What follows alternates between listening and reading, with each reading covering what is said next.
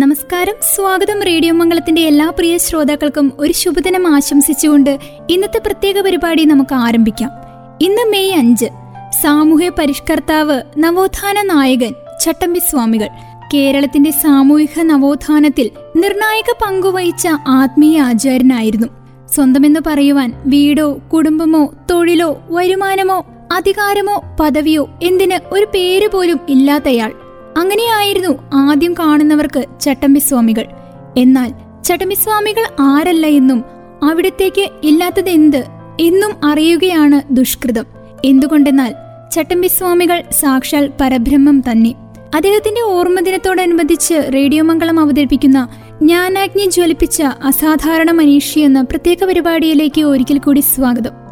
പേരിലൊതുങ്ങാത്ത പൊരുളായി, പരമ്പൊരുളിൽ ഉറയുന്ന അമൃതാനന്ദ സ്നേഹമായി എഴുപത് സംവത്സര കാലം ചട്ടമ്പിസ്വാമികൾ എന്ന ശിവസ്വരൂപി ലീലാലൂപനായി കേരളത്തിൽ കഴിഞ്ഞു. ശരീരത്തോടു കൂടിയിരിക്കവേ തന്നെ താൻ അപരിമേയ സത്താണെന്ന് അദ്ദേഹം ലോകത്തിന് കാട്ടിക്കൊടുത്തു. ജാതി വിവേചനം ലംഘിക്കപ്പെടേണ്ടതാണെന്നും കേരളത്തെ ആദ്യം ബോധ്യപ്പെടുത്തിയതും അതിവർണശ്രമീയമായ ഇതേ ചട്ടമ്പിസ്വാമികൾ തന്നെ. മത്സ്യവും മാംസവും മദ്യവുമില്ലാത്ത ഏതു ജാതിയിലും പെട്ടവരുടെ ഭാവനത്തിൽ നിന്നും ഭക്ഷണം കഴിക്കുവാൻ കുട്ടിക്കാലത്തെ സ്വാമികൾ തയ്യാറായിരുന്നു. വിദ്യ പകർന്നു തരാൻ അർഹതയുള്ള ഏതൊരാളെയും അയാളുടെ ജാതിയോ കുലമോ നോക്കാതെ ഗുരുവായി വരിച്ചു ചെറുപ്പത്തിലെ ചട്ടമ്പിസ്വാമികൾ. പിന്നീട് വിദ്യാധിരാജനും സകലകലാവല്ലഭനുമായി കഴിഞ്ഞപ്പോൾ വിദ്യാമൃതത്തിന് തന്റെ മുൻപിൽ ബന്ധാഞ്ജലിയായി നിന്ന ജ്ഞാനാർത്ഥികളെ ജാതിനാമ പരിഗണന കൂടാതെ അദ്ദേഹം ആധ്യാത്മവിദ്യയിലേക്ക് ഉപനയിച്ചു. ഇപ്രകാരം ജ്വലിപ്പിച്ച ജ്ഞാനാഗ്നിയുടെ ഫലമായി കേരള നവോത്ഥാനം സാധ്യമായി. ഹിന്ദുമതത്തിലെ ബ്രഹ്മാണാധിപത്യത്തെ ചോദ്യം ചെയ്തുകൊണ്ടാണ് ചട്ടമ്പിസ്വാമികൾ പൊതുരംഗത്ത് ശ്രദ്ധേയനായത്. കൂടാതെ ക്രിസ്തു മത ഛേദനം എന്ന പുസ്തകവും ഇദ്ദേഹത്തെ ശ്രദ്ധേയനാക്കി. വർണ്ണാശ്രമ വ്യവസ്ഥയുടെ നിഷേധം, സ്ത്രീ പുരുഷ സമത്വവാദം, സാർവത്രിക വിദ്യാഭ്യാസത്തിനുള്ള ആഹ്വാനം എന്നിങ്ങനെ ഇതുവരെ കേരളീയ സമൂഹം ചർച്ച ചെയ്യാത്ത വിഷയങ്ങൾ ചട്ടമ്പിസ്വാമികൾ പൊതുവേദികളിൽ അവതരിപ്പിച്ചു. മതപുരാണങ്ങളെയും ആചാരങ്ങളെയും യുക്തിയുടെ വെളിച്ചത്തിൽ സമീപിക്കുകയായിരുന്നു അദ്ദേഹത്തിന്റെ പ്രവർത്തന ശൈലി. തിരുവനന്തപുരത്തുള്ള കൊല്ലൂർ എന്ന ഗ്രാമത്തിലെ ഉള്ളൂർക്കോട് വീട് എന്ന ദരിദ്ര നായർ കുടുംബത്തിൽ ആയിരത്തി എണ്ണൂറ്റി അൻപത്തി മൂന്ന് ഓഗസ്റ്റ് ഇരുപത്തി അഞ്ചിനാണ് സ്വാമികൾ ജനിച്ചത്. അച്ഛൻ താമരശ്ശേരി വാസുദേവ ശർമ്മ, അമ്മ നങ്കാദേവി. അയ്യപ്പൻ എന്നായിരുന്നു യഥാർത്ഥ പേരെങ്കിലും കുഞ്ഞനെന്ന ഓമന പേരിലാണ് കുട്ടിക്കാലത്ത് അറിയപ്പെട്ടിരുന്നത്. സാമൂഹികവും സാമ്പത്തികവുമായ നീചത്വങ്ങളോട് കുട്ടിക്കാലം മുതലേ തന്നെ സ്വാമിക്ക് ശക്തമായ എതിർപ്പുകൾ ഉണ്ടായിരുന്നുവെന്ന് പറയപ്പെട്ടിരുന്നു. സ്വാമിയുടെ അമ്മ ഒരു നമ്പൂതിരി ഭവനത്തിൽ വീട്ടുജോലിക്ക് പോയിക്കൊണ്ടായിരുന്നു കുടുംബം പുലർത്തിയിരുന്നത്. അച്ഛനൊരു കൊച്ചു ക്ഷേത്രത്തിലെ പൂജാരി ബ്രാഹ്മണനുമായിരുന്നു. ഇദ്ദേഹവും ദരിദ്രനായിരുന്നു. സംബന്ധം രീതിയിലെ വിവാഹമായിരുന്നതിനാൽ ഉത്തരവാദിത്തങ്ങളൊന്നുമില്ലാത്തതും ഉയർന്ന ജാതിയിൽ നിന്നുമായതിനാൽ മക്കൾക്ക് തൊട്ടു തീണ്ടാൻ പാടില്ലാത്തതുമായ പിതാവ് തന്നെ ജാതി വ്യവസ്ഥയുടെ ഉച്ചനീചത്വങ്ങൾക്കെതിരായ ഒരു മാനസികാവസ്ഥ കുട്ടിക്കാലം മുതലേക്ക് തന്നെ സ്വാമിയിൽ ഉണ്ടാക്കാൻ കാരണമായി പറയപ്പെടുന്നു.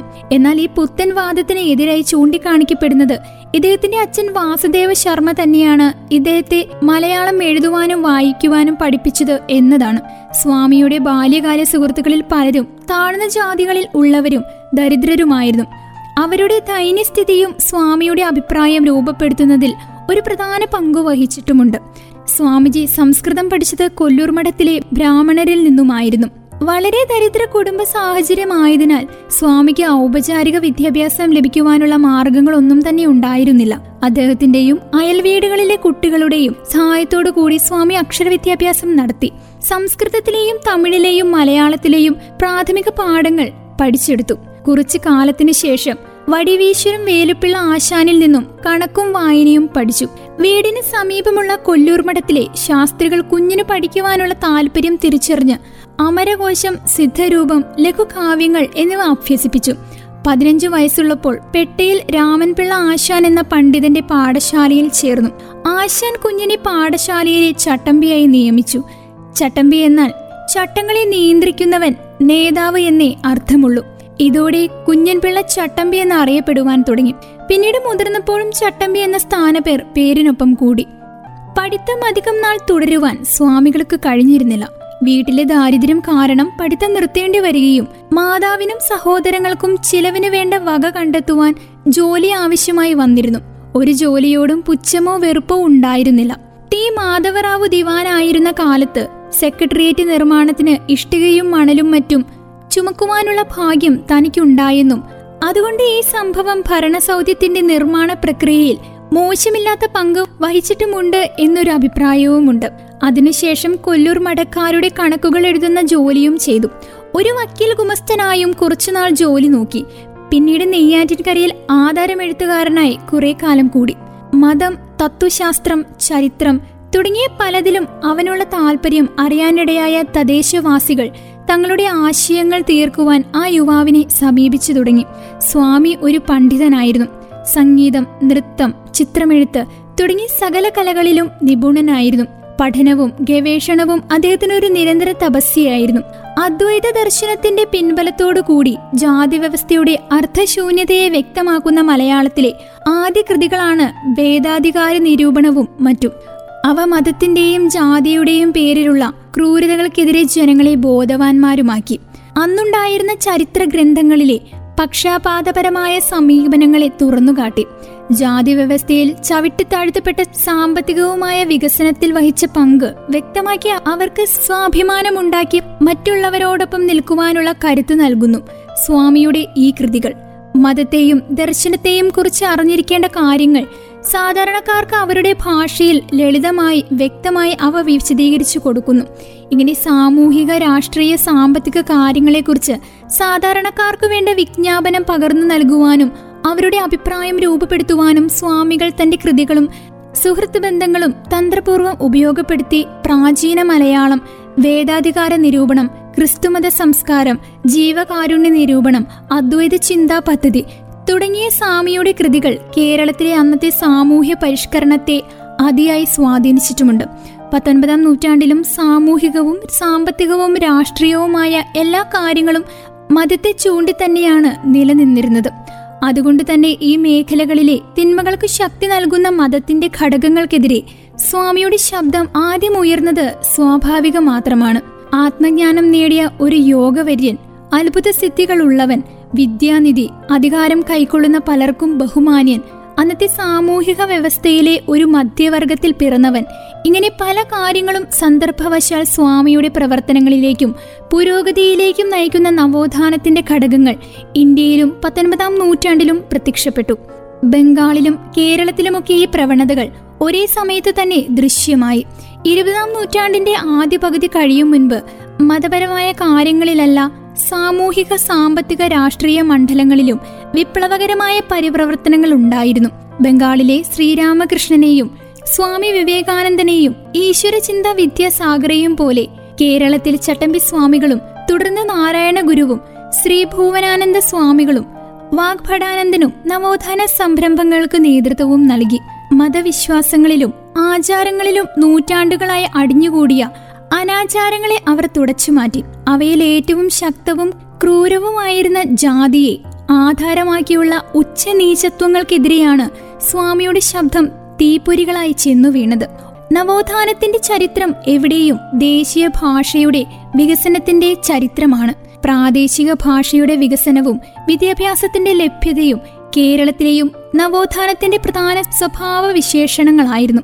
ജീവിത വിജയത്തിന് വേണ്ട അറിവ് താഴെത്തട്ടിലുള്ളവരിലും എത്തണമെങ്കിൽ അത്തരം അറിവുകൾ പകർന്നു കൊടുക്കേണ്ടത് അവരുടെ ഭാഷയിൽ തന്നെ ആയിരിക്കണമെന്ന സത്യവും സ്വാമി അറിഞ്ഞിരുന്നു. ആധ്യാത്മിക കാര്യങ്ങളെക്കുറിച്ചും അന്നത്തെ ജീർണിച്ച സാമൂഹിക വ്യവസ്ഥയെക്കുറിച്ചും ജനങ്ങളെ ബോധവൽക്കരിക്കുവാൻ പ്രയോജനപ്രദമായ ഗ്രന്ഥങ്ങൾ ആദ്യമായി മലയാളത്തിൽ ലഭ്യമാക്കുന്നതും സ്വാമിയാണ്. സംസ്കൃതത്തിൽ മാത്രം അന്നേവരെ ലഭ്യമായിരുന്ന പല അറിവുകളും സാധാരണക്കാരന്റെ ഭാഷയിൽ പകർന്നു തരുന്നു. സ്വാമിയുടെ പ്രാചീന കേരളത്തിൽ ജാതിവ്യവസ്ഥ ഉണ്ടായിരുന്നില്ല. ഉത്തരേന്ത്യയിൽ നിന്നും കേരളത്തിലേക്ക് കുടിയേറുകയും എട്ടാം നൂറ്റാണ്ടു മുതൽ ഇവിടെ ശക്തി പ്രാപിക്കുകയും ചെയ്ത ബ്രാഹ്മണന്മാരാണ് തങ്ങളുടെ മേധാവിത്യം ഉറപ്പാക്കുന്നതിനായി തൊഴിലിന്റെ അടിസ്ഥാനത്തിൽ സാമൂഹിക വിഭജനം കർക്കശമാക്കിയത്. അങ്ങനെ നിരവധി ജാതികളും ഉപജാതികളും നിലവിൽ വന്നു. ഉയർന്ന ജാതികൾ സവർണർ എന്നും കീഴ്ജാതിക്കാർ അവർണർ എന്നും അറിയപ്പെട്ടു. അവർണരുടെ മേൽ സവർണക്കാർക്കുണ്ടായിരുന്ന ആധിപത്യമാണ് ജാതിവ്യവസ്ഥയുടെ കാതൽ. സാമൂഹിക, സാമ്പത്തിക, രാഷ്ട്രീയ മണ്ഡലങ്ങളിൽ ഉയർന്ന ജാതിക്കാരായ ബ്രാഹ്മണർ അധികാരം കൈവശപ്പെടുത്തി. ഭൗതിക ജീവിത മണ്ഡലങ്ങളിലും ആത്മീയ മേഖലയിലും ഇവരുടെ ആധിപത്യം ശക്തമായി തന്നെ തീർന്നു. ഭാഷ, വസ്ത്രധാരണം, ആഹാരം തുടങ്ങിയവയിലൊക്കെ പരിഷ്കൃത രീതികൾ അവർണർക്ക് നിഷേധിക്കപ്പെട്ടിരുന്നു. വിവിധ ജാതികളിലെ ആളുകൾ തമ്മിൽ സമ്പർക്കത്തിൽ ഏർപ്പെടുമ്പോൾ ഉയർന്ന ജാതിക്കാരുമായി പ്രത്യേക ദൂരം, നായർ നാലടി, ഈഴവർ എട്ടടി, പുലയർ തൊണ്ണൂറ്റിയാറടി തുടങ്ങി നിശ്ചയിച്ചിരുന്നു. ക്ഷേത്രത്തിലോ ക്ഷേത്രത്തിന് ചുറ്റുമുള്ള വഴികളിലോ അവർണർക്ക് പ്രവേശനമേ ഉണ്ടായിരുന്നില്ല. അവർ തൊട്ട വസ്തുക്കൾ, അവരിൽ തട്ടിയ കാറ്റുമൊക്കെ മലിനമാണെന്ന് കണക്കാക്കിയിരുന്നു. അവർക്ക് പള്ളിക്കൂടങ്ങളിൽ പ്രവേശനമുണ്ടായിരുന്നില്ല. ഇതൊക്കെ അധികാരവും സ്വാധീനവും നേടിയ ബ്രാഹ്മണർ രൂപപ്പെടുത്തിയ നിയമങ്ങളുടെയും ആചാരങ്ങളുടെയും ഫലമായിരുന്നു. അതിനവർ ദൈവികമായ പരിവേഷവും നൽകി. ജീവിത വിജയത്തിന് വേണ്ട അറിവ് താഴെത്തട്ടിലുള്ളവരിലും എത്തണമെങ്കിൽ അത്തരം അറിവുകൾ പകർന്നു കൊടുക്കേണ്ടത് അവരുടെ ഭാഷയിൽ തന്നെ ആയിരിക്കണമെന്ന സത്യവും സ്വാമി അറിഞ്ഞിരുന്നു. ആധ്യാത്മിക കാര്യങ്ങളെക്കുറിച്ചും അന്നത്തെ ജീർണിച്ച സാമൂഹിക വ്യവസ്ഥയെക്കുറിച്ചും ജനങ്ങളെ ബോധവൽക്കരിക്കുവാൻ പ്രചോദനമായ ഗ്രന്ഥങ്ങൾ ആദ്യമായി മലയാളത്തിൽ ലഭ്യമാക്കുന്നതും സ്വാമിയാണ്. സംസ്കൃതത്തിൽ മാത്രം അന്നേ വരെ ലഭ്യമായിരുന്ന പല അറിവുകളും സാധാരണക്കാരന്റെ ഭാഷയിൽ പകർന്നു തരുന്നു. സംസ്കൃത മഹത്വവാദം അസംബന്ധമാണെന്നും ആദ്യ ഭാഷയിൽ സ്വാമി സ്ഥാപിക്കുന്നുണ്ട്.